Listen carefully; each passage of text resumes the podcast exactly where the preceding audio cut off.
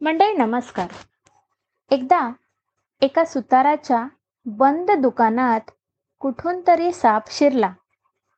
त्या दुकानात एक करवत होती. त्या करवतीला नकळत घासून गेल्यामुळे त्याला थोडंसं खरचटलं.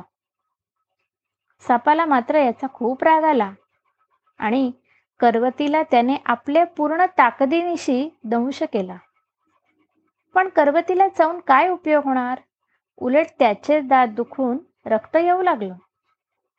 आता त्याने आपल्या स्वभावानुसार त्या करवतीला विळखा घातला आणि एखाद्या प्राण्याप्रमाणे गुदमरून मारण्याचा प्रयत्न केला.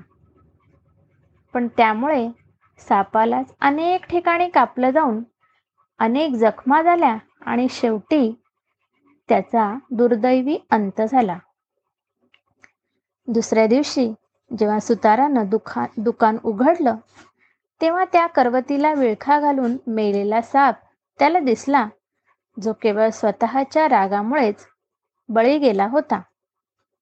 मित्रांनो अनेकदा लोक खूप रागात दुसऱ्यांना हानी पोहोचवण्याचा प्रयत्न करतात पण अतिक्रोधापायी ते स्वतःच नुकसान करून घेत असतात. तेव्हा आपल्या जीवनात आनंदी राहण्यासाठी काही वस्तू काही घटना काही गोष्टी काही काम याकडे दुर्लक्ष करणं हे खूप गरजेचं असतं.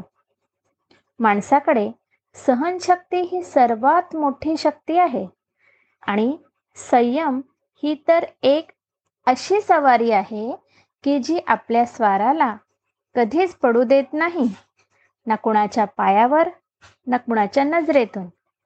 धन्यवाद.